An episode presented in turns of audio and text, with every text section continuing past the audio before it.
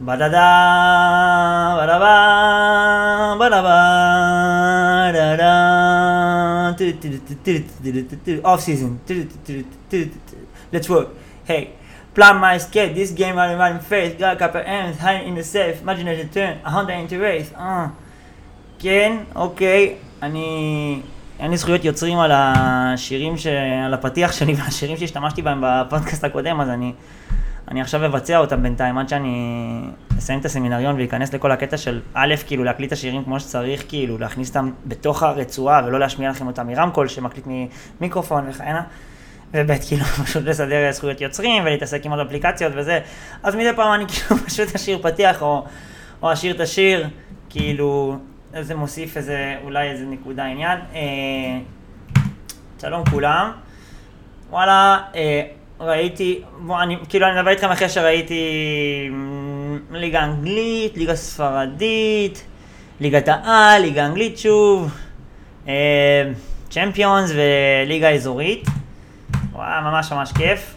אה, כאילו אני יודע שאת ההשוואות בין, בין ליגת העל וכל שאר הליגות, ובטח ליגת האלופות, כאילו עשו מיליון פעמים, כאילו באלף אחת צורות, וקדשו את זה אלף פעם, אבל אתמול, אתמול שראיתי, אתמול כאילו שראיתי יום, כאילו את, את ביתר נגד, ביתר ירושלים נגד הפועל ירושלים, ואז יום אחרי זה את ליגת האלופות, וכאילו הדבר הראשון שחשבתי זה ש...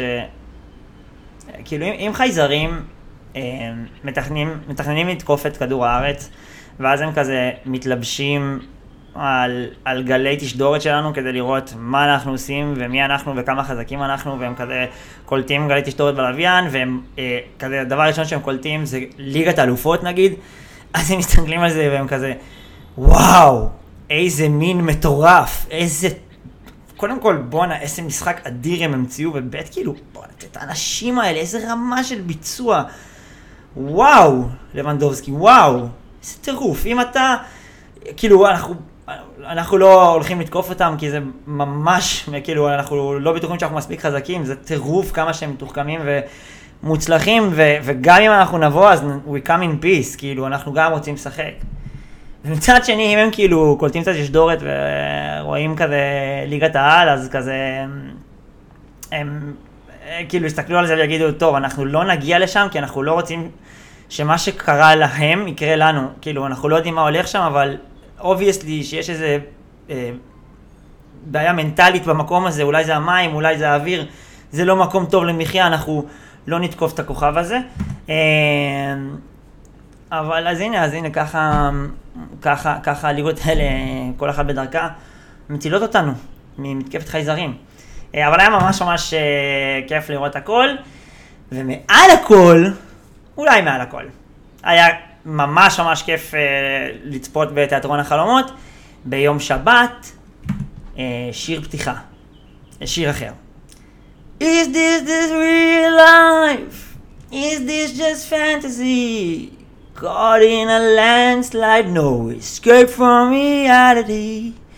Open your eyes, look up to the skies and see... וואי, זה זיוף נורא. I'm just a fade out. fade out.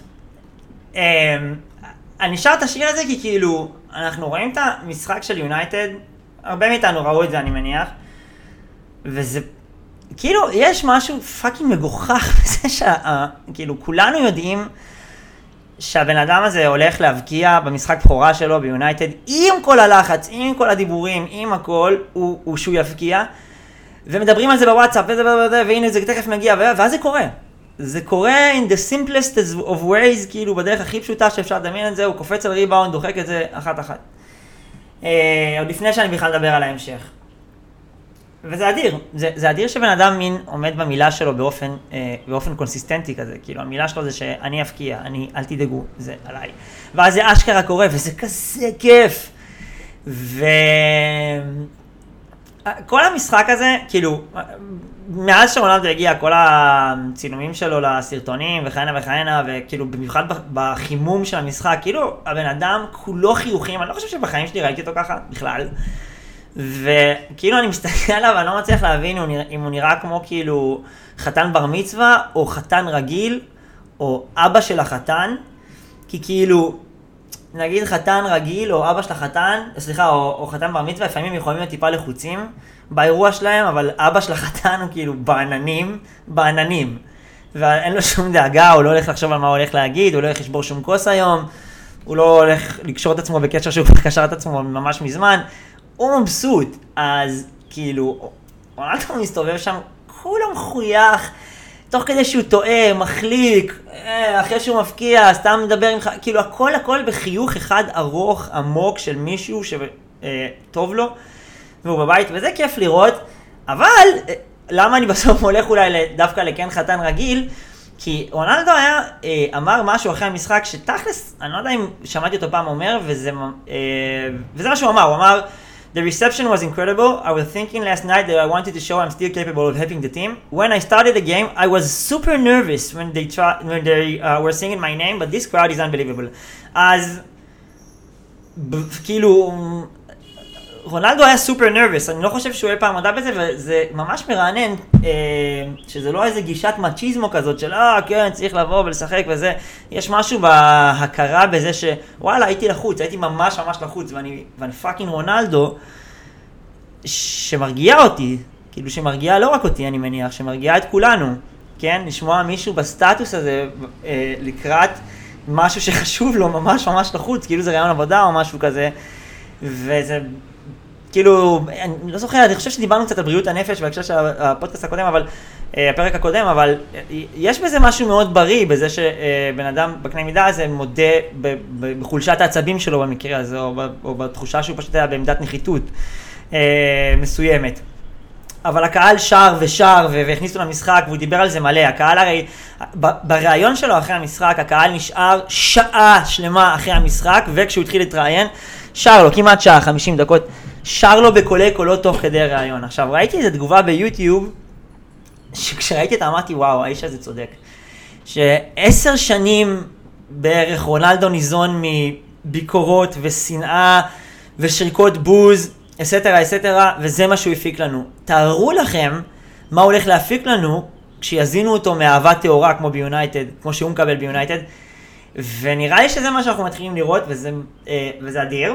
זה קצת מזכיר, ואני עושה את ההקבלה הזאת שוב, אה, את, אה, את מה שאמר ג'וקוביץ' אחרי שהפסיד בגמר אליפות ארצות הברית, עם כל הדיבור על המנטליות שלו בפרק הקודם, בסוף המנטליות שלו לא עמדה לו, הוא לא הצליח להחזיק את זה יותר, הוא דיבר על כמה שזה היה ממש ממש קשה לו, שההכנה הנפשית לתוך כל הדבר הזה ממש הרגה אותו, ושהוא שמח שזה נגמר, והוא גם אמר, אה, בתור טניסאי וספורטאי לא ממש אהוב אה, בשנים האחרונות, בגלל שהוא מתחרה באנשים מאוד אהובים כמו פדרר ונדל, ובגלל שלפעמים הוא עושה שטויות וכזה מעיר עליו את ביקורת, מעורר עליו את הביקורת של הציבור, אז, אז הוא אמר, אה, למרות שלא ניצחתי, אני האיש הכי מאושר בעולם לקהל בניו יורק. גרמתם לי להרגיש מיוחד, נגעתם לי בנשמה, אף פעם לא הרגשתי ככה בניו יורק.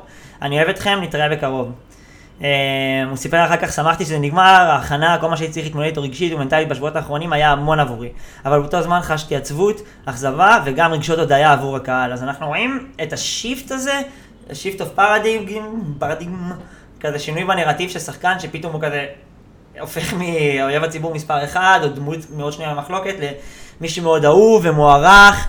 כמו שקרה לקריס אחרי שהוא עבר ליונייטד עכשיו, או כמו שקרה עכשיו לנובק, שהוא כמעט שבר את השיא, והתגובה הרגשית שלו, איכשהו, לא רק שהוא סחף את הקהל אחריו אה, לקראת השיא שלא קרה, אלא גם התגובה הרגשית הכנה והאמיתית הזאת והנרגשת, אה, סחפה אחריה אה, אוהדים אחרים, אה, שפתאום נפתחו לאפשרות שג'וקוביץ' הוא בסדר גמור ולמעלה מכך, וזה כיף. אה, אז אם אני חוזר רגע ברמת הכדורגל פשוט, המשחק הזה של יונייטד נגד ניוקאסל, אה, סולשר פתח מאוד מאוד הרפתקני, דעתי לפחות, הוא רק עם מאטיץ' כאנקור כזה בקישור, ואז היו שם את ברונו, אה, פוגבה, אה, סנצ'ו, גרינמוד ורונלדו.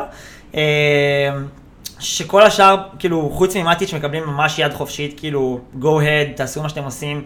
אמ, תפעילו את היצירתיות שלכם, כנסו פנימה, וגם מהצדדים, וואן בי, וואן בי סאקה ולוק שו הרגישו די חופשי לעלות. לוק שו משום מה טיפה פחות, למרות שהוא השחקן ההתקפי היותר טוב מבין השניים.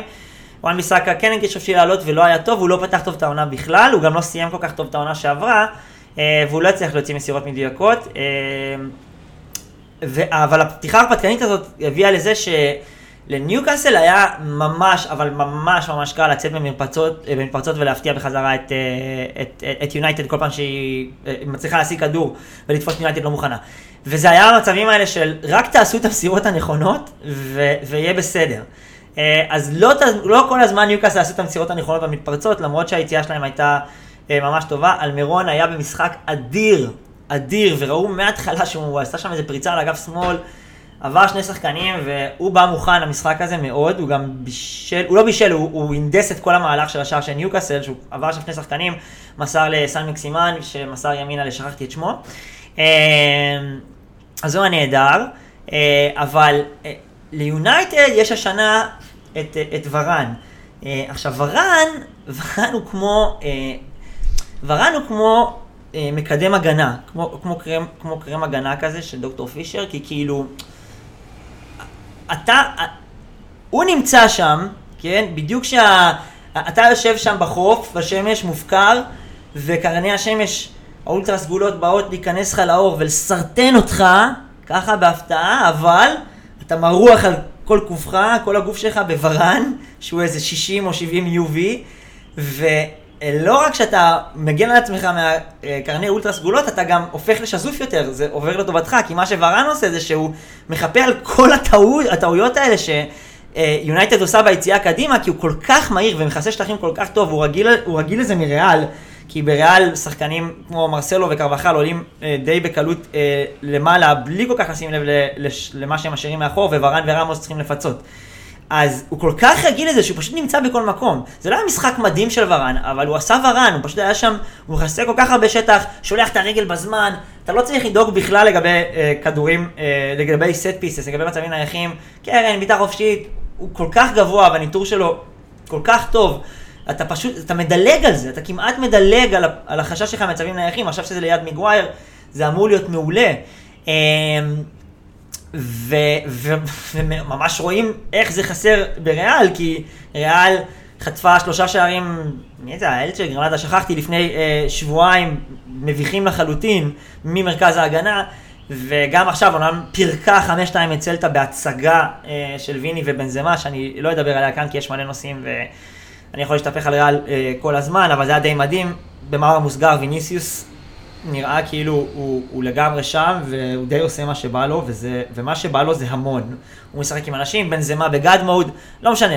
נדלג על ריאל הפעם, אה, ברוך הבא קמבינגה, אה, אבל, אבל רואים איך אתה לוקח את שחקן כמו ורן, וופ, שולף אותו מריאל, פתאום לריאל אין חיפויים לכל ההרפתקנות ההתקפית שלה, לכל הנטייה לחוסר אחריות, או למין חצי זריקת זין כזה, ואיך שאתה אה, שומר על העמדה ההגנתית שלך, שם את זה ביונייטד, שותל את זה בחזרה, אוקיי, יש ורן, פתאום, גם אם הפקרת, יש פתרונות מאחור.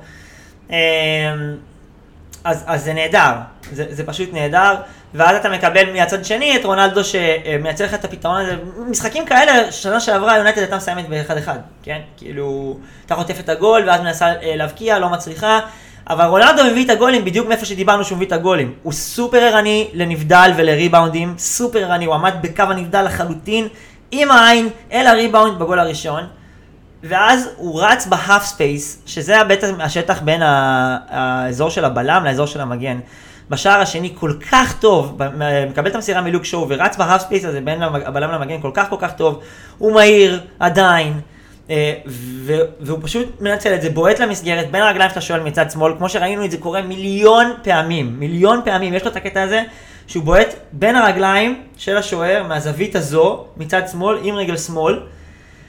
אה, וזה נכנס, וזה קצת שיעור על, על ה... זה שיעור מדהים לשחקנים, לחלוצים בכלל, כאילו, כל מי שרואה ורוצה להבקיע גולים, תבעטו למסגרת. זה היה גם נגד יאנג בויז, תכף נדבר על זה. פשוט תבעטו למסגרת, הוא מקבל את הכדור רוחב, בום, בועט למסגרת. השוער נגע בזה, אז מה אם הוא נגע בזה? זה, לא, זה, זה מהר מדי בשבילו, הוא נגע וזה עדיין נכנס. זה עבר בין הרגליים. זה מה שקורה כשמחליטים, מקבלים החלטות מהר ולא מפחדים פשוט לבעוט למסגרת. מספיק חזק כדי שזה יעשה בלאגן. פוגבה אה, כבר בשבעה בישולים, ולדעתי אם הוא לא ייפצע באופן אה, קשה מדי, אז הוא, הוא יכול להגיע ל-20. ראינו, כבר בתחילת המשחק הוא נתן לרונלדו כדור מושלם, ש- שקצת פגע בב- בבלם, ואז רונלדו לא צריך להשתלט עליו, אבל כדור מדהים מעל כל ההגנה, והוא פשוט רואה את זה כל כך מהר. מסובב כדורי בננה מאחורי ההגנה בכזו קלות. הוא נראה חופשי ומשוחרר, מאוד אינגייג', נכון, הוא תמיד נראה כמו פוגבה, שלפעמים הוא מחליט ללכת פשוט, כשהוא עושה הגנה או עושה התקפה, ללכת. אה, ואתה אומר, אה, הוא אדיש, לא אכפת לו, אבל אז שני מלאכים אחרי זה, בגול הרביעי, God damn it, הבן אדם כאילו עושה סיבוב על המקום, השחלה בין הרגליים, כדור, אה, חזרה, נותן כדור לפיבוט, מקבל אותו בחזרה, ומשחיל אותו אה, לג'סי לינגארד, וכאילו, מושלם, זה מושלם, זה אינדוס, ארכיטקטורת התקפה מושלמת אה, של פוגבה. אגב, גב לשער, דיברנו על זה בהקשר של רונלדו וואן ניסטלרוי. אה, קריסטיאנו מביא את זה לגמרי. זה יותר בלט במחצית השנה נגד, אה, גם נגד יאנג בויז, אבל אתה, אתה נותן לו את הכדור, הוא מיד משחרר מסירה ל double pass, ואז מסתובב מאחורי הבלם וחופשי למסירה. הוא הולך להפוך את הטכניקה הזו לאחד הנשקים העיקריים של העונה, אנחנו נראה את זה המון, שימו לב. הוא ממש טוב ב double pass הזה.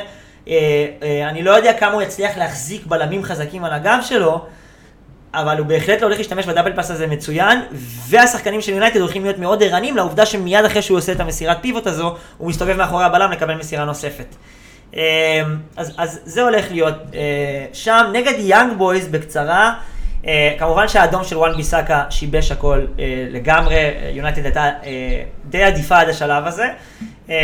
הבישול של ברונו היה masterpiece. אה, וברגע שסולשאר החליט להוציא גם את ברונו וגם את קריסטיאנו, כמו שכתב דורפמן ב"דה באזר", לא היה, לא, לא היה מי שיחזיק את יאנג uh, בויז בפחד, ואז הם יכלו להרים את הקו הגנה שלהם עוד יותר וללחוץ על יונייטד ולשבת עליהם, וזה בסדר שהוא הכניס את ורן במחצית כדי, uh, כדי לייצב את ההגנה, אחרי שהוא הכניס גם את דלו, במקום, לא זוכר מי זה היה שם? סנצ'ו? לא זוכר. אבל הוא, הוא בעצם הוציא את הנשק שאיים על יאנג בויז, את האקדח לרקה של יאנג בויז, ונתן לה להתפוצץ, וזה בס... כשאתה בעשרה שחקנים מהמחצית הראשונה, אתה צריך להקריב דברים, אתה תעשה דברים שלא מוצאים חן בעיניך. לא, לא חן, לא, אף אחד לא רוצה לעשות את החילופים האלו. אבל להוציא את שניהם היה קצת מוגזם, וגם להכניס את לינגארד במקום קריסטיאנו, זו לא הייתה החלטה נכונה, כי אין מי שיחזיק כדור למעלה, כאילו זה יכול להיות מרסיאל, זה יכול להיות קוואני, אם הוא היה על הספסל, אני לא זוכר, אני חושב שכן, אבל, אבל לינגארד הוא כאילו אם פוגבה יוציא כדור ארוך, ולינגארד ירוץ מאחורי ההגנה, ואז יגנוב גול, שזו מחשבה מאוד אופטימית, אבל לא כל כך התאימה למהלך המשחק, כי יונייטד פשוט באיזשהו שלב כבר הפסיקה להחזיק בכדור, זה הכל היה מין, אל תבקיעו לנו. אגב, הקהל של יאנג בויז מפחיד, איזה קהל, אימא'לה, אימא'לה, איזה כיף. איזה כיף, איזה כיף זה ליגת אלופות, איזה כיף זה, יא אללה שלי, איזה קבוצה, אפילו כאילו fucking קבוצה בשוויץ, רבאק, כאילו, יש שם 30 אלף אוהדים, 40 אלף אוהדים בטירוף, pyro, אה, שלטים, מדהים, כאילו. אה, וכל הכבוד להם, ג'סי איבד את הכדור גם כמובן בסוף. אגב כל הדברים האלה, שגיא כהן, אתה לא שומע אותי עכשיו, אבל אם הם, כאילו, אבל אני מדבר עליך היפותטית ונגיד שאתה שומע, אתה מטורף לחלוטין. שגיא כהן, אתה מטורף. מטורף לחלוטין. הוא, יאנג בויז מפקיעה את הגול אה, כשהיא מוציאה רוחב מאגף שמאל בדקה 66. עכשיו, שגיא כהן, אחרי גול, הוא מיד הולך לצעוק על מישהו שהוא עשה משהו לא בסדר. הוא לא הולך לשבח את הקבוצה המתקיפה, הוא הולך לצעוק על מישהו שעשה לא בסדר, כי ככה הוא חושב שצריך לעשות, נגיד. ואז הוא מתחיל, פוגבה, איפה פוגבה? כבר דקות ארוכות שפוגבה לא, לא עושה את העבודה שלו כקשר באגף שמאל שצריך להגן מצד שמאל על התקפות שמגיעות וזה נשאר שם לבד. ומי זה היה? לוקשור נשאר שם לבד ואיך הוא יכול לעשות את זה? ואיזה, איפה, איפה הוא, איפה הוא, דקות ארוכות הוא לא שם. ואני כאילו, כן אחי, הוא דקות ארוכות לא שם כי במחצית הם עברו ל-5-3-2 ועכשיו פוגבה כבר לא קשר שמאלי. הוא לא קשר שמאלי שהתחיל המחצית. למה אתה צועק עליו? למה אתה צועק עליו? הוא עושה רוטציות עם פרד מקשר אמצע לקשר אמצע שמאל, אבל הוא לא קשר שמאלי, זו הייתה הקרבה שסולשר עשה. למה אתה מטורף כאילו? למה לא ראית את זה? מה זאת אומרת דקות ארוכות? זה השינוי הטקטי, כלומר זה מה שקרה. בנוסף, אחרי שלינגארד נכנס במקום רונלדו שהיה כבר 1-1, אז הוא אומר, הפסיק המשוגע הזה אומר, אה, מה הוא אמר? אה, למה סולשר לא עשה את זה קודם? זה היה החילוף שיכל להציל את המשחק. אה, וא', כאילו, של נעליך, לא, אתה לא הולך להגיד שהחילוף שיכל להציל את המשחק זה להוציא את קריסטיאנו ולהכניס את ג'סי לינגארד, אתה, אתה לא אומר את זה, כאילו, לא אכפת ממה אתה חושב. וכאילו, ואז הוא אומר, עכשיו ג'סי לינגארד ירוץ מאגף שמאל, הוא ירוץ מאגף שמאל ויעשה את ההגנה מאגף שמאל שקודם פוגבה לא עשה וזה, ואתה כאילו יודע, כל מי שרואה ליגה אנגלית, יודע שזה לא מה שהולך להיות, שג'סי שיחק בווסטהאם חלוץ, והוא הולך עכשיו להיכנס במקום רונלדו חלוץ, אבל כאילו, כי, כי גם זה מה שהמערך מחייב בשלב הזה, אבל שגיא כהן כמובן לא רואה ליגה אנגלית, כי הערוץ שהוא עובד בו משדר אה, פריסבי לנוער, או משהו כזה.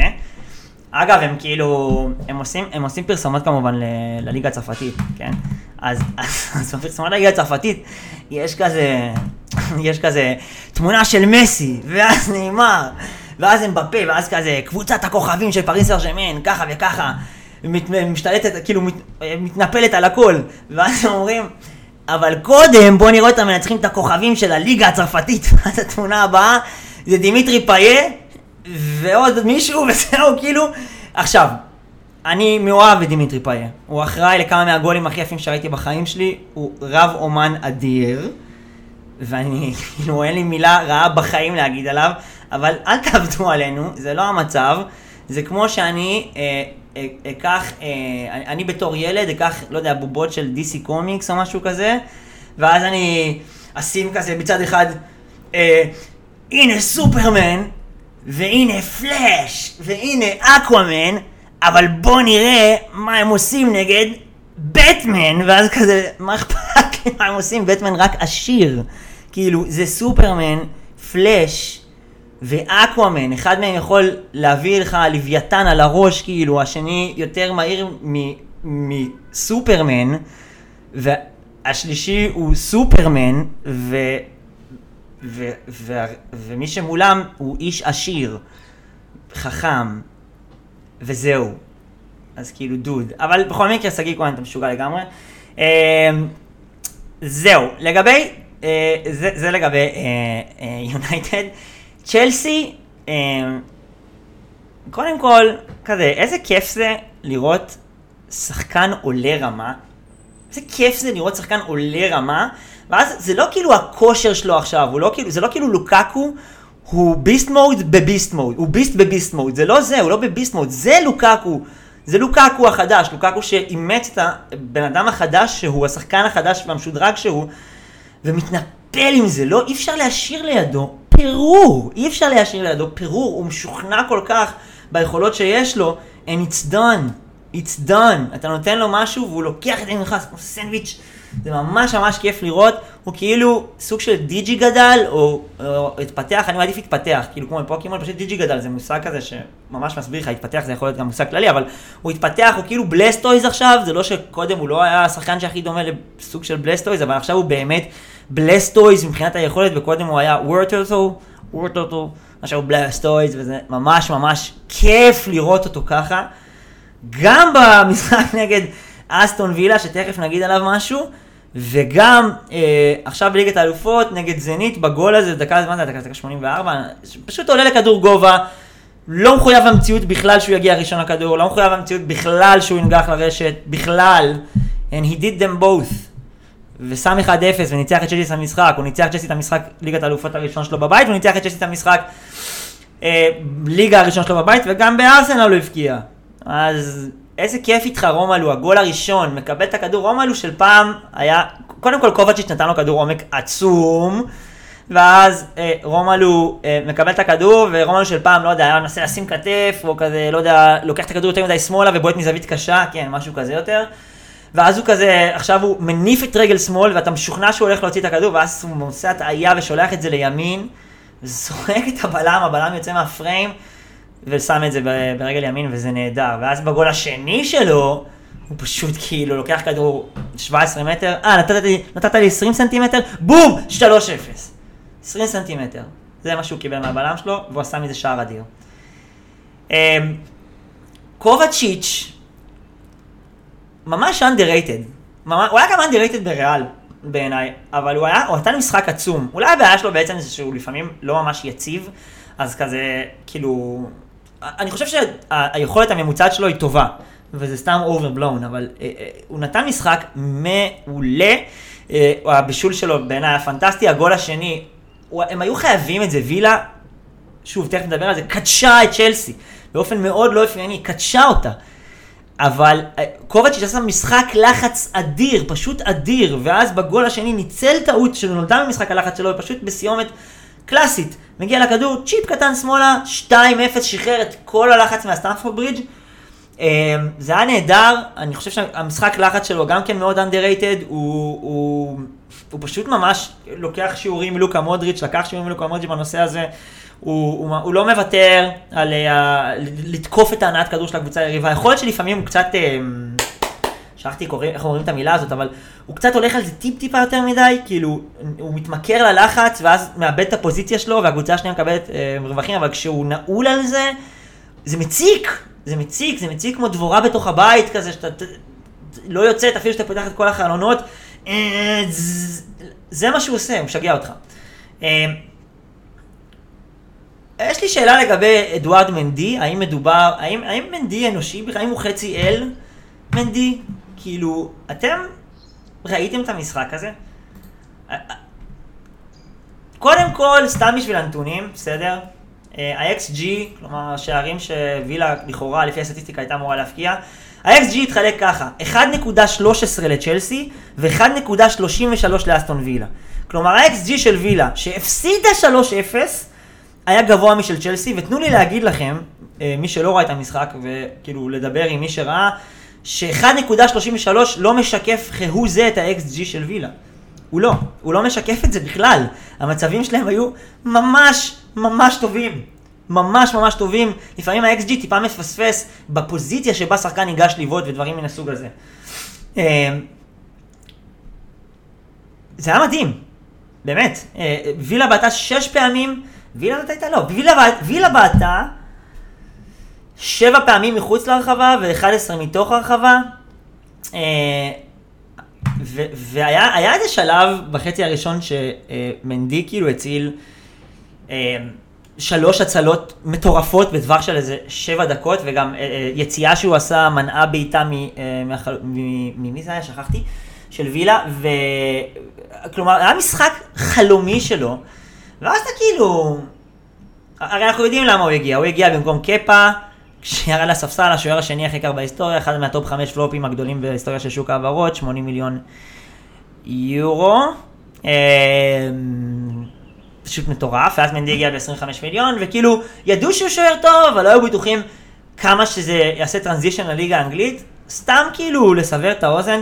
אז הנתון המפורסם לגבי מנדי כרגע, זה שיש לו בצ'לסי 29 משחקים של רשת נקייה מתוך 50 משחקים. 29 עכשיו, כמובן, כמובן, שזה הרבה הרבה קרדיט להגנה של צ'לסי, למשחק ההגנה של צ'לסי, לא רק לחוליית ההגנה.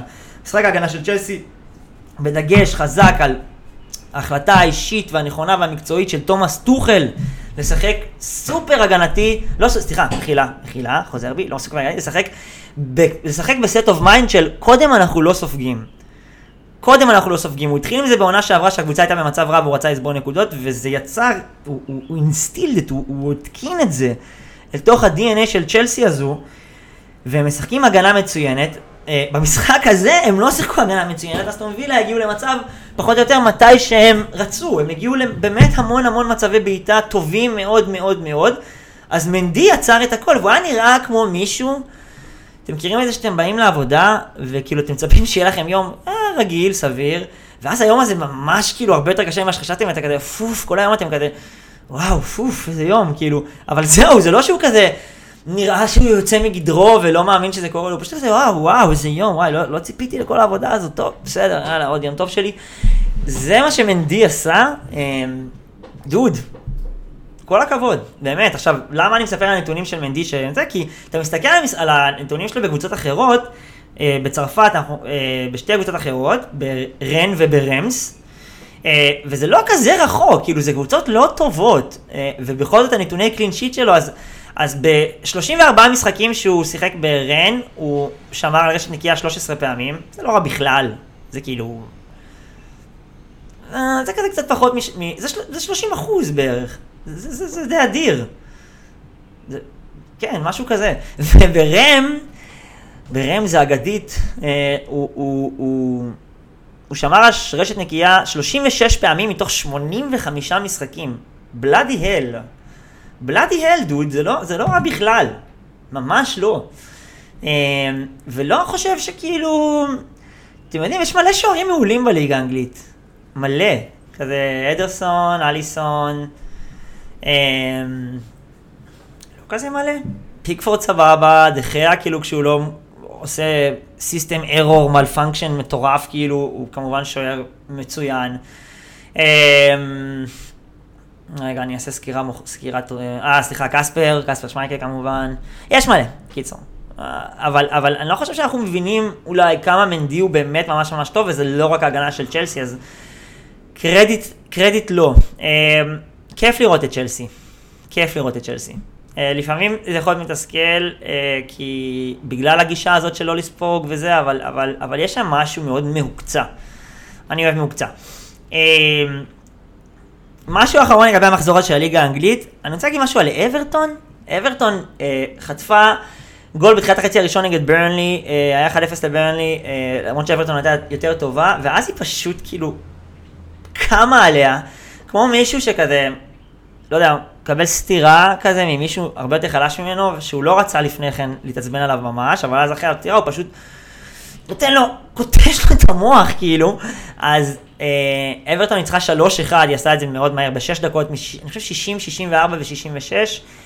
גול מפגר של טאונסנד מאיזה 30 מטר לחיבור. אה, דוקורה הבקיע? אני לא זוכר, דוקורה הבקיע ו- ודמרי גריי. אני רוצה לדבר על שלושת השחקנים האלה, בסדר? כי אברטון המציאה מחדש את ה-value for money. אה, ב transfer market, בסדר? במיוחד עם טאונסנד וגריי. אה, אז, אז כאילו, לאברטון הייתה עונה לא רעה בכלל, אה, עונה שעברה, סגל טוב. אנצ'לוטי עזב לריאל, אחרי שהוא, לדעתי, התקין יופי של גישה באברטון, כזה, קצת יותר כזה bossiness, ו...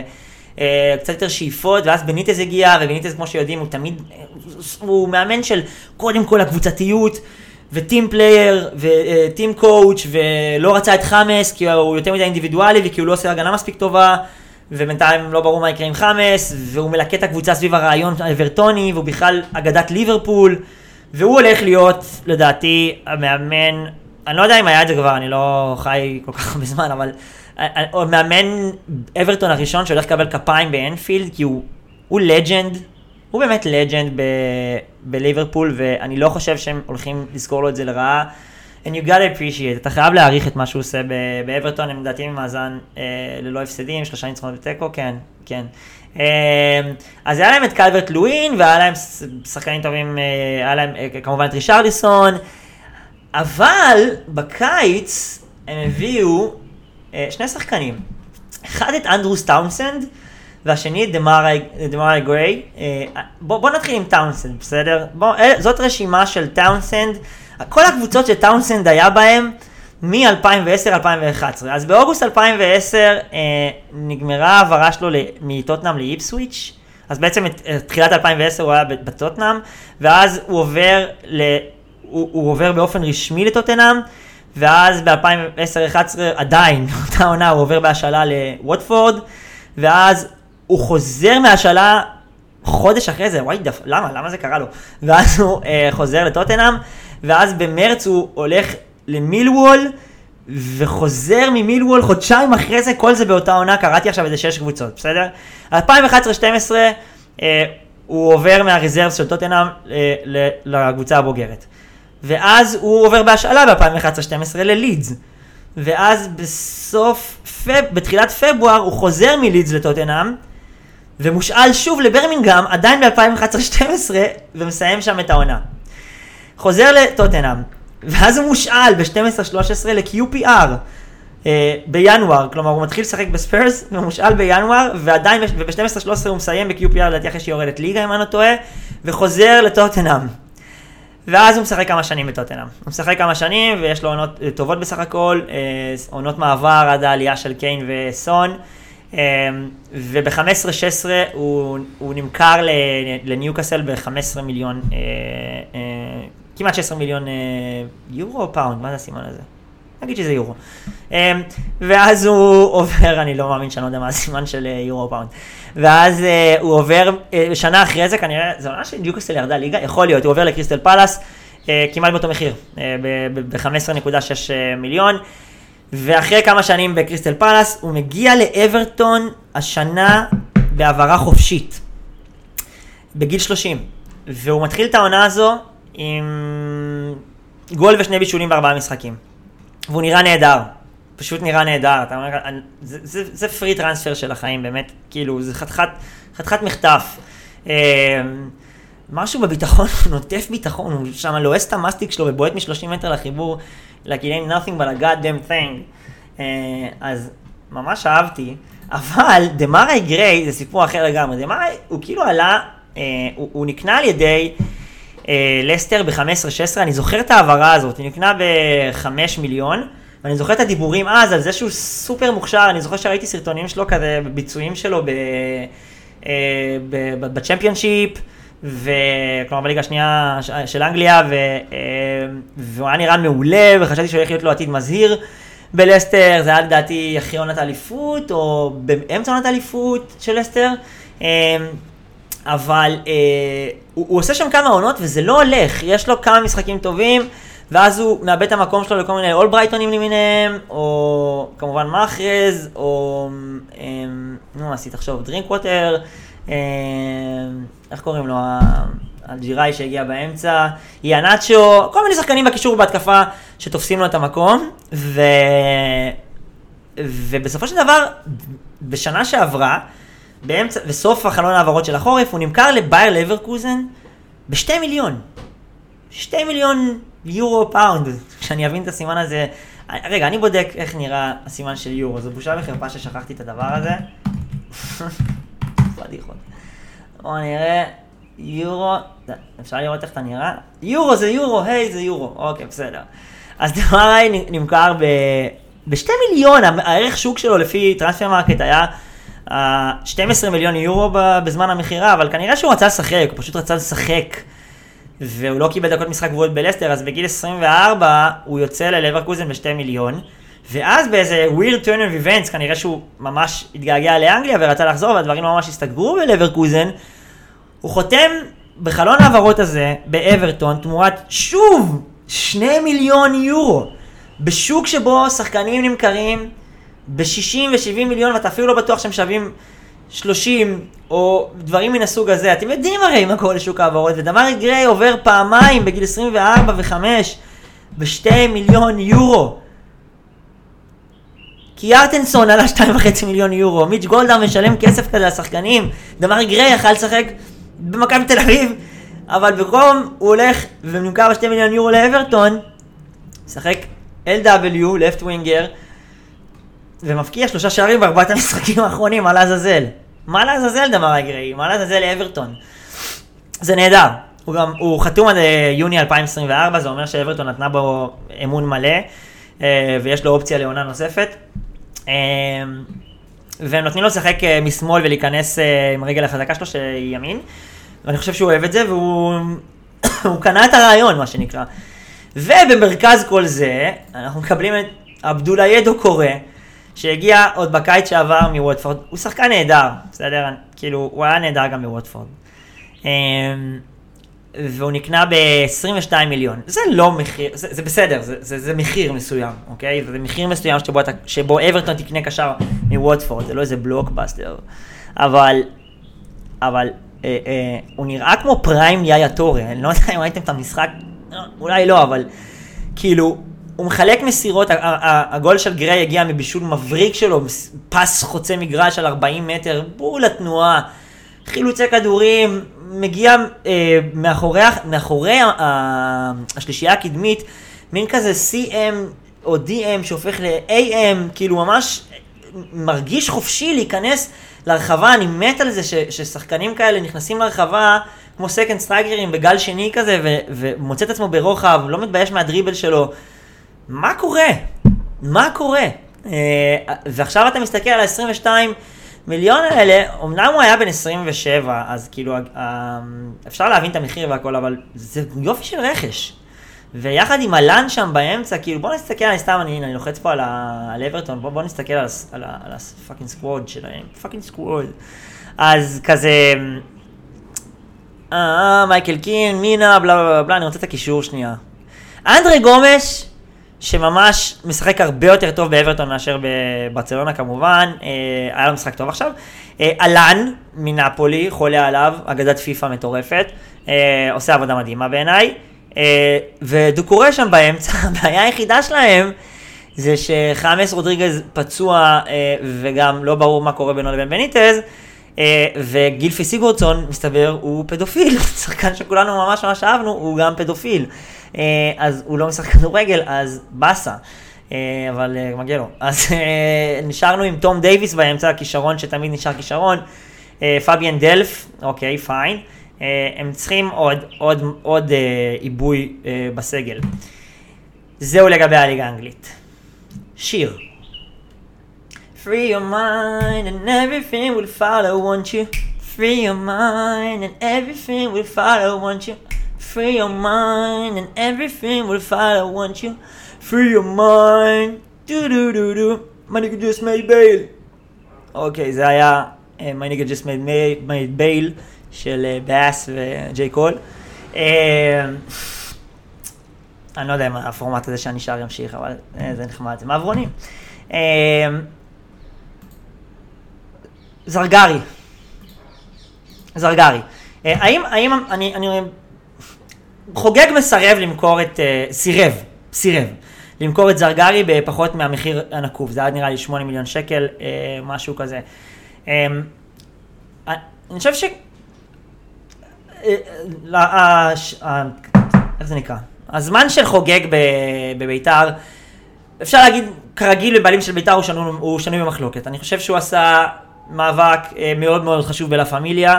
הוא יודע שקשה מאוד יהיה אה, אה, לרוכשים פוטנציאליים לקנות את הקבוצה הזאת עם הכתם של לה פמיליה עליה, עם התחושה של לבעלים אין ממש שליטה. אל מול אה, גרעין גדול, לא, לא כזה גדול, אבל מספיק גדול כדי לתפוס את הקבוצה בגרון אה, ולחטוף אותה מהאוהדים האמיתיים. אה, אז הוא עשה עבודה טובה בלשים את הזרקור על זה, להיאבק בזה. אולי היו מקומות שבהם הוא נכנע, אבל קשה מאוד שלא. כלומר, באיזשהו מקום החיים מרגישים מגעילים ובסכנה, ואתה נרגש, מרגיש נרדף, ואתה יכול להבין למה מישהו יגיד, טוב די, אני לא, אני לא רוצה לקחת בזה חלק יותר. ויש המון ביקורת להגיד עליו, על. זה שהוא החליט פתאום להיות מעורב בהעברות ועשה כמה שטויות, מלא דברים, אני לא אכנס לזה. אני לא אכנס לזה, כי זה לא המקום לזה כרגע. אמ, אבל אני חושב שכאילו, הוא גם עשה טעות בעיניי מאוד מאוד עם העניין של הבית"ריסט. כלומר, זו הצעה מעולה הבית"ריסט, אבל אתה לא יכול לא לאפשר לאוהדים שלך אה, לקנות מנוי שהוא רק למשחקי בית. ושהמנוי הזה מוזיל משמעותית את מחיר הכרטיס, הוא צריך להוזיל אותו באיזה 20-25% בממוצע, אתה צריך לייצר מצב שבו אם כרטיס למשחק שלך עולה 80-85 שקל, 90 שקל, אז כרטיס, אם אתה קונה מנוי, אז אתה מחשב את המספר המשחקים במנוי חלקי הסכום שלו, סכום הרכישה, אז אתה צריך להיות ב-50-55 שקל, אתה, אתה, אתה, אתה, אתה חייב לכבד את האוהד, ואתה לא יכול להניח פשוט שהאוהדים רוצים לשלם יותר, כי הם נוסעים למשחקי חוץ, רוב מוחלט של האוהדים לא נוסעים למשחקי חוץ. אה, ואגב, סחטיין לביתר לדרבי נגד הפועל ירושלים, חשבתי שתעשה משהו קצת יותר, הפועל ירושלים שתעשה משהו טיפה יותר מרשים מזה, אבל זה היה ממש מקרה של האח הגדול והאח הקטן, שכאילו, האח הקטן כזה משחק כדורסל אה, בחנייה נגד מלא שחקנים אחרים בגילו, וכזה הוא מפרק אותם, וזה מגניב, אבל אז הוא רואה את אחיו הגדול, והוא אומר לו בוא בוא משחק, בוא משחק, הוא אומר עזוב, עזוב, בוא בוא משחק, בוא משחק. ואז בזריקה הראשונה של האח הקטן, הוא זורק, ואז האח הגדול בום, נותן כף על הכדור, חוסם אותו. וכולם צוחקים ובזה נגמר המשחק. רגע, זה לא אומר שהפועל ירושלים לא יכולה לנצח בהמשך העונה את הפועל אה, בית"ר ירושלים, אבל הפועל ירושלים לא, לא הייתה יריב בכלל לבית"ר, עם כל הבלאגן שלה. אה, מה שנקרא, סתם מכנסיים כזה, וזה בסדר, מותר, כאילו, הם קבוצה חדשה בליגה ולא יהיה להם קל גם להישאר בה. אה, אבל אני חושב ההשערה של, של זרגרי הוא, הוא יכול להיות קו פרשת המים במורשת של חוגג. קודם כל, אתה לא רוצה, אתה לא רוצה למכור שחקן שרוצה להישאר. כאילו, זרגרי יכול ללכת לקבוצות הרבה יותר טובות, כן? וחוגג משוכנע שיכול ללכת לחו"ל, אבל זרגרי יכול ללכת לקבוצות הכי טובות בישראל, כן? והוא לא רוצה, הוא לא, הוא לא רוצה, הוא רוצה להישאר בבית"ר ירושלים עם המצב הגרוע שלה, עם האי ודאות, עם בלאגן עם אוהדים, עם העזיבה של חוגג, עם המינוי של המפרק אה, או נאמן או whatever, הוא רוצה להישאר. אף אוהד בחיים האלה לא רוצה שיקחו לו שחקן צעיר, מוכשר, עם פוטנציאל, שרוצה להישאר. שהוא בשר מבשרה של המועדון, ואומר אני רוצה להישאר, ואז מוכרים אותו בכסף, זה הדבר הכי לא רומנטי, הכי דוחה. אה, ש, שיכול לקרות לעוד כדורגל, ובגלל זה מינץ, כפרה עליו, אוהד בית"ר, כמובן, אמר, אחרי הניצחון על אה, הפועל ירושלים, שאם זרגרי נמכר, כל זה לא שווה כלום, ואני מבין. זה, זה ממש נכון. אה, וחוגג לא רצה ללכת אחורה, הוא אמר 8 מיליון זה 8 מיליון, גם אם הציעו לו 6 מיליון, לא, 8 מיליון, הוא גם משוכנע שהוא יכול למכור אותו לחו"ל, אם הוא ימכור אותו. ואני לא בטוח שחוגג חייב למכור את זרגרי, אני לא בטוח שהוא חייב לעשות את המהלך הזה, הוא מדבר על ה... כאילו כל הזמן על מה שכן הוא רוצה להשאיר לאוהדים וכהנה, למה דווקא זרגרי? אם זרגרי לא רוצה ללכת, יש עוד כסף לחסוך, כן? הרגע החתמת שחקן זר גם, אחי, כאילו, זה לא דבר זול לעשות. אה, זה כן מבחינת מיסוי וזה, בשנים הראשונות, בכהנה אנחנו מכירים, אבל כאילו מה אתם מכירים? מי שלא מכיר, שחקנים זרים בשנים הראשונות לא משלמים עליהם אה, מיסוי מלא. אה, אבל, אבל זרגרי לא מקבל שכר כזה גדול, הוא שחקן צעיר כאילו. אז בסדר שאתה יכול להכניס כסף למכירה שלו, אבל הוא לא עשה את זה. הוא לא עשה את זה, ואם הוא היה עושה את זה והולך, אבל אני מתכוון עושה את זה, לא מוכר אותו ל... לא יודע, קבוצה אקראית בבלגיה, מכלן, לא משנה. אם הוא היה מוכר אותו למכבי תל אביב או מכבי חיפה, והולך, השוענים של בית"ר היו רוצים לרצוח אותו, ואני לא מתכוון דווקא ללה פמיליה, אבל אני מתכוון דווקא כמובן ללרצוח במובן הפיזי, אני מתכוון שהם היו הורגים אותו אה, מנטלית, כי מה אתה עושה, למה אתה לוקח לנו את היהלום הבלתי מלוטש, שהוא כן מלוטש בקבוצה הזו, הדבר היחיד שמחזיק אותנו, אה, או בין היחידים שגורמים לנו להגיד, אוקיי, יש תקווה למועדון, יש חיבור למועדון, בתוך כל הסערה שיצרת, כי חוגג הוא איש סוער בסך הכל, אז למה? למה שתעשה לנו את זה? והוא לא עשה את זה. הוא לא עשה את זה, ואם ביתר תיראה בסדר, והבעיות הכלכליות לא יהיו מרשימות, ואתרי ספורט כבר כמובן מתנפלים על האפשרות לצוד את ביתר, לפרק ממנה שחקנים, לקחת את זרגרי, להפשיט אותה, להציג את חוגג ככישלון, את האוהדים של בית"ר, את כולם ככישלון, הכל הכל כישלון כל הזמן, באמת שהתקשורת רעה לבית"ר, צריך להגיד את זה, זה לא שלבית"ר לא מגיע לפעמים עם דברים שקורים שם, ברור שלפעמים מגיע, וזה בסדר. אבל ישר, כמו נשרים, לפרק אותם. אז, אז זה לא מה שקרה, זה לא מה שקרה. וזה שולח מסר הרגעה, אז אולי זה לא יהיה כזה גרוע, אולי זה, זה לא... בסדר, אז מונה נאמן, ראינו מה קרה שמונה נאמן מהפועל באר שבע, אז הייתה עונה פחות כיפית, בסדר? ואז אלונה חזרה, וזה וזה, וחזרו להשקיע. אני מאמין, כרגיל, שהיא מצאה לביתר רוכש אחר.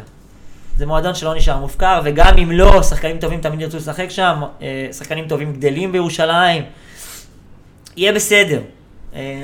אני כן אמרתי בהימור מסוים של ההימורי ליגה, שדיברתי עם דרור בקבוצה שלי בחבר'ה, שאני, יש לי חשש מסוים שביתר יכולה לרדת ליגה. אני לא בהכרח חושב שהיא תרד ליגה, אבל אה, אני לא אומר דברים כאלה בקלות ראש, אני מקווה שהיא תתייצב עכשיו. הזרים נראים טוב, יכול להיות ש-I jumped the gun, יכול להיות שאמרתי את זה קצת מהר מדי, וזה אולי לא נכון. אה, ראיתי את הליגה האזורית אתמול, ואני חייב להגיד שזה מוצא חן בעיניי. זה מוצא חן בעיניי, זה סבבה לגמרי, זה לא מיותר. אמ, זה לא האינטרטוטו, זה לא איזה מפעל כזה שלא ברור גם איך הוא עובד ולמה הוא בתאריך הזה ולא בתאריך אחר, זה ליגת בתים לכל דבר. אמ, זה נותן לקבוצות הזדמנויות להשתפר, אה, לעלות רמה, לשחק נגד יריבות יותר טובות מהן, אה, ולקבל נקודות אירופיות נגד יריבות פחות טובות מהן.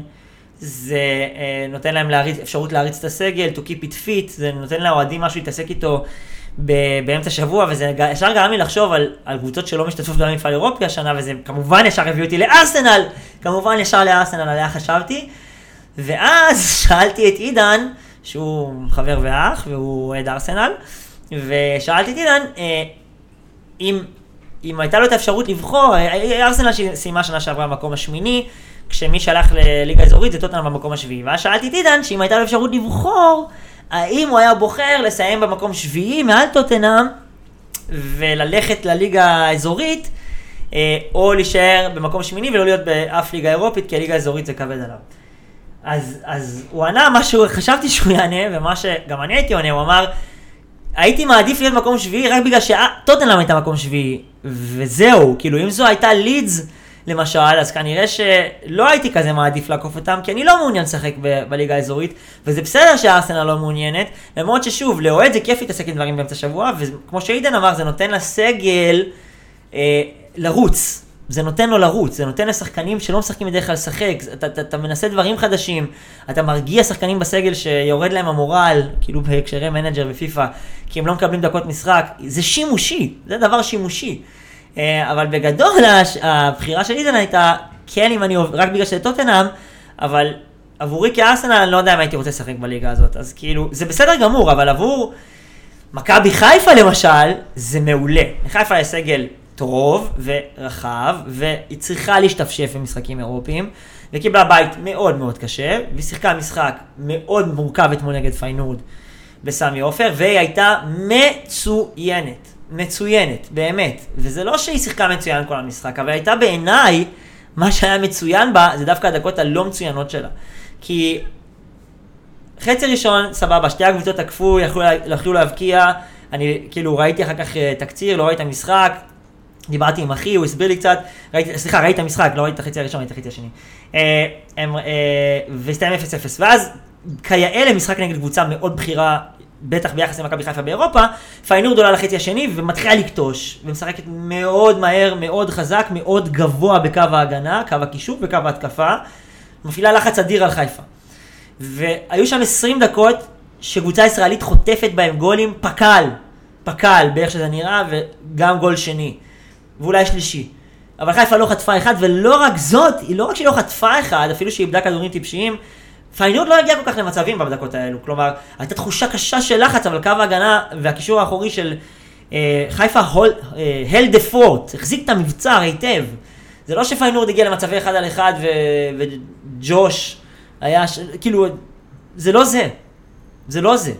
אה, ואז חיפה השתחררה והגיעה בסוף למצבים, באמת, אם היה שם עוד שחקן אחד ברחבה, הם מנצחים את פיינורד אתמול. ודוניו מפעיל לחץ אדיר על שחקני ההגנה של היריבה, תמיד, תמיד. ושרי שחקן על, ושוב סן מנחם נראה נהדר, והוציא רוחב לשרי שכמעט הסתיים בגול, ועשה את זה בהמון ביטחון, אני מת, ממש מתחיל להתאהב בסן מנחם, אני לא מאמין שזה קורה, אני לא, לא חשבתי שזה התהליך הרגשי שאני אעבור. אמ, אני גאה במכבי חיפה, אני, אני שמח שהם נתנו את ההופעה הזאת. אמ, לכאורה הם היו אמורים כאילו מכבי תל אביב שניצחה את, אה, איך קוראים להם, אלקשטנט, או שכחתי 4-1 אתמול, עשתה את העבודה לגמרי, ואני שמח ששחקני רכש שלה עשו את העבודה גם כן, קניקובסקי, אה, שאני ממש ממש אוהב אותו, וכאילו אפילו שהוא שחקן, אוקיי, היה שחקן מעולה במכבי נתניה, אבל אני חושב שהוא גם יהיה שחקן מעולה במכבי תל אביב, ושהוא רכש טוב מאוד. ודן ביטון שנראה לי קצת מבואס, אני לא יודע למה, אבל, אבל כאילו אני שמח שאחותו פריצה, שנראה טוב, נראה חמוד גם, אני אוהב את ה vibe שלו. אז, אז יש, אולי זה, זה קצת מעודד בשביל מכבי שעשה את העבודה והיא אמורה לצבור נקודות אירופיות, אני מסתכל על זה תמיד ככה, אני אף פעם לא אבין אוהדים, אני אבין, אבל אני לא אבין, כזה אוהדים של סתם, אה, מכבי חיפה, שבעד שמכבי תל אביב תפסיד משחקים באירופה. אנחנו מפסידים ניקוד אירופי, אנחנו מפסידים ניקוד אירופי על זה, אנחנו לא נגיע למפעלים חשובים באירופה. please, בואו נהיה אחד ביד השני כדי שיהיה לנו איזשהו סיכוי להתקדם למקומות בליגה האירופית ולאולי עוד מקום בליגת אלופות, או לא יודע, אבל כאילו הבנתם למה אני מתכוון. אז קיצר אני בעד, בעד קבוצות שהן באירופה, אפילו זה נראה לי טבעי. אה, אבל חיפה אמורה הייתה כאילו כביכול לאבד נקודות אירופיות בטורניר הזה, כי היא גרלה לבית קשה, ובינתיים היא הוציאה 0-0 מצוין נגד פיינורד, כמעט גנבה ניצחון, וזה אולי לא גנבה. אחרון חביב, אין לי מושג כמה זמן אני מדבר, זה שוב יצא ארוך. רציתי לכסות מלא דברים, אני אצטרך ללמוד לחלק את זה לחלקים, אה? טוב, בסדר. אמ, יודעים מה? רגע, זה הזמן להגיד משהו, איך לא אמרתי את זה בהתחלה? וואלה, אם אתם אוהבים את מה שאתם שומעים עד עכשיו, אה, תעשו, תעשו בבקשה לייק ביוטיוב, ואולי תשתפו את הסרטון הזה או משהו כזה, זה ממש ממש שמח אותי, וזה כזה עוזר לי כאילו לקדם את זה. אה, אז תעשו את זה, או תשאירו תגובה כזה, גם צחוקים, בואו נעשה צחוקים בתגובות, אני מת על זה, אני ממש מת על זה. דבר, שכחתי להגיד לכם בהתחלה, נכתוב את זה בפוסט בפייסבוק, אבל ממש ממש תודה על כל הלייקים וכזה התגובות, ב, כאילו בוואטסאפ על הסרטון וכזה המחמאות, ובעיקר על הנקודות לשיפור. אה, גם על הקטעים של המוזיקה וגם על האורך של הדברים, שכמובן עוד לא שיפרתי, אבל אני אגיע לזה. זה, זה ממש ממש עוזר לי. כל אחד מהדברים האלה ממש ממש עוזר. אז, אז ממש ממש תודה. אה, היה עוד משהו שרציתי להגיד, שכחתי, לא משנה. אה, אחרון, אחרון חביב, ברסה נגד ביירן. אז כאילו, זה היה, זה יותר, למה זה, זה יותר עצוב מה-8-2, במובן שבו, תראו, ה-8-2 לא היה עצוב לי, זה הדבר הכי מצחיק שקרה לי, מזה, כאילו, top, top 20, כאילו, פוצצתי משחוק, משחק שלם, סבבה. אני אוהד ריאל, זה לא סוד, מאוד נהניתי מזה. אמ, אבל אתמול, כאילו, אני רואה את המשחק ואני אומר, איפה ראיתי את זה כבר? את, ה, את ביירן עושה את זה, וזה כאילו נראה, אני אומר, וואלה, זה כמו ביירן נגד שטוטגארט או לברקוזן, כאילו, קודם בשמונה שתיים, מסי וסוארז היו על הדשא אצל ברסה ועוד כמה שחקנים, כן? מסי וסוארז היו על הדשא. וזה כאילו עשה את זה, וואו, אני לא מבין שזה קורה, הם קבוצות כאילו אולי, אולי לא בדיוק שוות ברמתן, אבל וואו, מה הם עושים להם? ופה זה היה כאילו, יש קבוצה אחת שהיא obviously הרבה יותר טובה מהקבוצה השנייה, והשאלה היא כמה, ומתי היו הגולים, ומי יבקיע אותם. וזה עצוב קצת לראות את ברסה בדבר הזה, זה, זה, זה, יש בזה איזה פיקנטריה, אולי עבור אוהדי ריאל וזה, אבל, אבל יש בזה משהו קצת עצוב, זה לא הצחוקים של השמונה שתיים. לבנדובסקי אמ, כאילו, החדות שלו על ריבאונדים היא פשוט. איך אפשר, איך אפשר להיות כל כך נעול כל הזמן? כל הזמן אתה נעול, לבנדובסקי, כל הזמן אתה און, בזון. שחקן מדהים אתה. אמ, אבל... אמ, זה לא, זה לא היה כיף לראות. אה, זה, זה כן היה כדורגל מדהים, כן? של אה, ביירן, ולפרקים אה, כדורגל סביר של ברסה, היא לא באמת אימה היא ביירן, אבל דה פאי נראה טוב. ו... אבל הבדלי הרמות היו קשים לצפייה, ואני חושב שזה באמת החלק שבו אוהדי ברסה צריכים להתרגל אליו. זה עוד לא קרה להם בליגה הספרדית, כי אני חושב שברסה, כאילו, תוצאות בסך הכל טובות בליגה הספרדית, לא חושב, יודע. תוצאות בסך הכל טובות בליגה הספרדית, אז הם לא היו צריכים אה, לראות את זה. אבל עכשיו הם רואים את זה, אה, ואוהדים קמים והולכים לפני שהמשחק נגמר, ו- ו- וכל העסק. ואם מישהו היה צריך, והוא לא, אף אחד לא היה צריך, אבל אם מישהו היה צריך הדגמה של המשמעות של לאו מסי בקבוצת כדורגל, זה המשמעות, זו המשמעות. ככה זה נראה, אתה איתו always a contender, ובלעדיו חד משמעית רמה אחת לפחות פחות מביירן מינכן. זו המשמעות. וזה לא מתחיל לספר את הסיפור, אבל זה חתיכת, סיפור. ובהקשר הזה,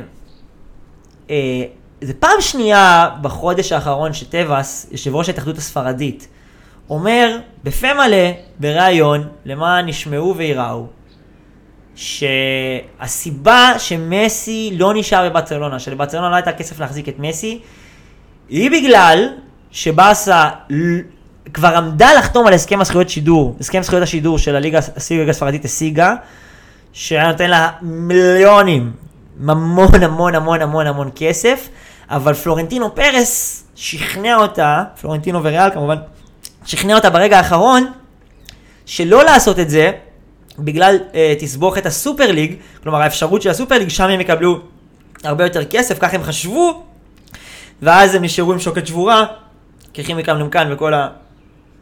כל הפתגמים, ולא היה להם כסף להשאיר את מסי. ופלורנטינו מכחיש את זה, אומר, מה פתאום, איך יכול להיות שאני אגרום לזה שמסי לא יישאר, יד יד יד, וגם ברסה מכחישים את זה, אבל טבעס חוזר על זה בצורה כאילו די חד משמעית. וזה לא נשמע כמו סיפור מופרך שברסה הייתה במצב כלכלי כזה קשה, שהיא אמרה, טוב, אנחנו ניקח את ההסכם הזה שהוא מעולה דאכלס. את הסיבה היחידה שהוא לא מעולה זה אם שאתה חושב שאתה מקים סופר ליג. ואז פלורנטינו שכנע אותה להקים סופר ליג, ואז היא לא לקחה את הכסף, ונשארה בלי הכסף, ואז אין מסי. ואם זאת הסיבה, עם החזירות הזאת של הסופר ליג, זה מה, ש, זה מה שגרם לזה, והמעורבות של פלורנטינו בסיפור הזה, זה מה שגרם לזה שמסי לא נשאר בבאסה, אז God damn, God damn, זה מטונף. מטונף, פילפי as fuck, זה כאילו, אם, ב, אם ברבות הימים התפרסמו התמלילים, או איך שזה לא מתפרסם, והתגלה, זה, זה, זה, זה יום כיפור. זה מטורף, כאילו, זה, זה, זה לא ייאמן ש... אה, לפלורנטינו פרז הייתה השפעה כל כך גדולה על השאלה אם מסי יישאר בברסה או לא, לכאורה. זהו, היה לי כיף. אה, כנראה שיצא שוב ארוך, תכף אני אבדוק. אה, אוהב אתכם מאוד, ושיהיה חתימה טובה, ושבת שלום, ובהצלחה לריאל היום בערב, בהצלחה לי בכתיבת הסמינריון, שאולי יעכב אותי מלעשות פרקים בהמשך. אה, ואנחנו נמשיך עם כזה פרקים, חלק כזה ארוכים וכזה מדברים מלמעלה, או על דברים תיאורטיים וכל מיני שטויות, וחלק מגיבים לאירועי השבוע, ונראה מה עושים, ואני נהנה. אה, מה אני אעשה? שיר פרידה. אה, קילפתי תפוז, מצאתי בפנים.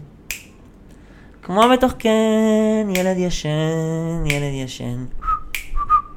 הילד אמר, אתה עשית פה חור, תקן את הפלח, נושב עליי קור. נושב עליי קור, יא בוי. אמרתי, רגע, אה, רגע. סליחה, שלום. ואת הפלחים שמתי במקום, אני לא מפר זכויות יוצרים, ועד היום, אם הוא לא יתלונן או יצטנן, בתוך התפוז ילד ישן, ילד ישן. ביי ביי. אוי, יצא שעה. ביי.